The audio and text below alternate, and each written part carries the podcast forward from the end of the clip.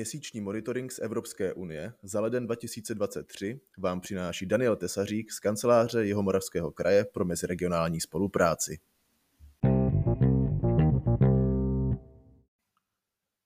Česká republika s koncem roku oficiálně ukončila své půlroční předsednictví v Radě Evropské unie. Od analytiků i evropských činitelů si zasloužila pozitivní hodnocení. Po České republice nastoupilo do čela Rady Evropské unie Švédsko, které tak bude Unii předsedat v první polovině roku 2023. Mezi hlavní priority švédského půlroku v čele Evropské unie patří bezpečnost, odolnost, prosperita, demokratické hodnoty a právní stát. Mezi velká témata bude patřit i debata o nových fiskálních pravidlech bloku nebo rozšíření bezhraničního šengenského prostoru o Rumunsko a Bulharsko. Chorvatsko 1. ledna 2023 vstoupilo do šengenského prostoru. Ten se naposledy rozšířil v roce 2011 o Lichtensteinsko. Nově připojené Chorvatsko se tak stalo jeho 27. členskou zemí. Současně Chorvatsko zavedlo euro, které nahrazuje dosud používané kuny. Eurozóna se rozšiřuje poprvé od roku 2015, kdy společnou měnu zavedla Litva. Chorvatsko se stalo jejím 20. členem. Zástupci Evropské unie a Severoatlantické aliance NATO podepsali společnou deklaraci. Jedná se o historicky třetí společnou deklaraci, v níž lídři obou stran potvrdili podporu Ukrajiny a snahu přimět Rusko k ukončení války. Zároveň se přihlásili k posilování spolupráce Aliance a Unie. Přijetí dokumentu se proti původnímu plánu zdrželo o několik měsíců. Schválení předcházely spory mezi zeměmi Evropské unie o to, zda má Unie více sázet na kooperaci s Aliancí nebo na vlastní obranou samostatnost. Zdržení způsobily také spory mezi Tureckem a Kyprem. Polsko se snaží přesvědčit Evropskou unii, aby mu odblokovala peníze z fondu obnovy a předložilo nový zákon, který to má zajistit. Polský parlament již začal pracovat na novele upravující fungování polského nejvyššího soudu. Jeho reforma je jedním z milníků, na kterých se Evropská unie s Polskem dohodla a po jehož dosažení by se mohl Polsku přístup k penězům otevřít. Rostoucí náklady na život jsou hlavní starostí pro 93% Evropanů. Naopak jen třetina z nich je přesvědčená o tom, že národní vlády nebo Evropská unie udělali dost pro řešení tohoto problému. Ukazuje to poslední průzkum Eurobarometr.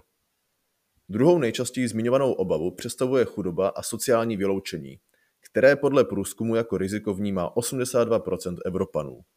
Na třetím místě jsou s 81% klimatická změna a rozšíření války na Ukrajině do dalších zemí. Rakousko je rekordmanem Evropské unie v žádostech o azyl. Počet žádostí se zde v loňském roce strojnásobil, čím se Rakousko stalo zemí Evropské unie s nejprudším nárůstem žádostí v celém bloku. Vyplývá to ze zprávy Evropské komise, kterou zveřejnil deník Die Welt. Německo, Francie, Španělsko a Rakousko jsou nejčastějšími cílovými zeměmi žadatelů o azyl, zatímco nejméně žádostí zaznamenalo Maďarsko, kde o azyl požádalo jen 46 osob. Švédsko zahajuje globální kampaň proti imigraci. Jejímž cílem bude odradit migranty od příchodu do země. Kampaň bude zahrnovat cílenou komunikaci se zahraničními redakcemi a tiskovými agenturami. Mířit bude také na zahraniční ambasády ve Švédsku. Informační kampaň má rozptýlit dosavadní narrativ o tom, že Švédsko je zemí nabízející štědré dávky všem příchozím.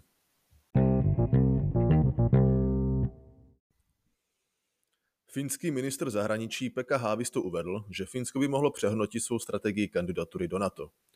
Finsko se hlásí do aliance společně se Švédskem, které je však ve sporu s Tureckem. Bez jehož souhlasu rozšíření NATO není možné. Turci již avizovali, že Švédové nemohou se jejich podporou počítat. Turecký nesouhlas ale nyní blokuje i finský přístupový proces.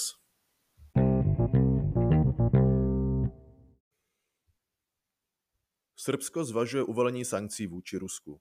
Srbský ministr zahraničí Ivica Dačič poprvé naznačil, že by Bělehrad mohl změnit svůj dosavadní postoj a uvalit sankce na Rusko. Na sladění sankční politiky Srbska a Evropské unie tlačí především evropské instituce.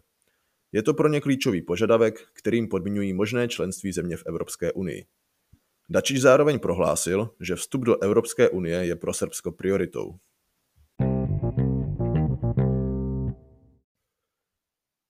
Česko v aktuální topné sezóně ušetřilo při spotřebě oproti Loňsku kolem 850 milionů metrů krychlových plynů.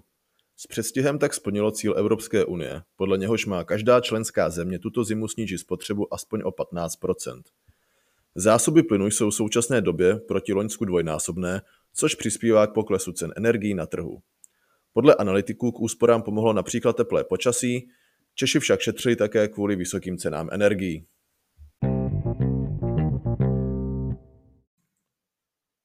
Evropský parlament si zvolil nového místopředsedu na místo uvolněné po prosincovém odvolání řecké europoslankyně Evy Kajliové, stíhané za korupci. O post místopředsedy se ucházeli zástupci tří politických frakcí.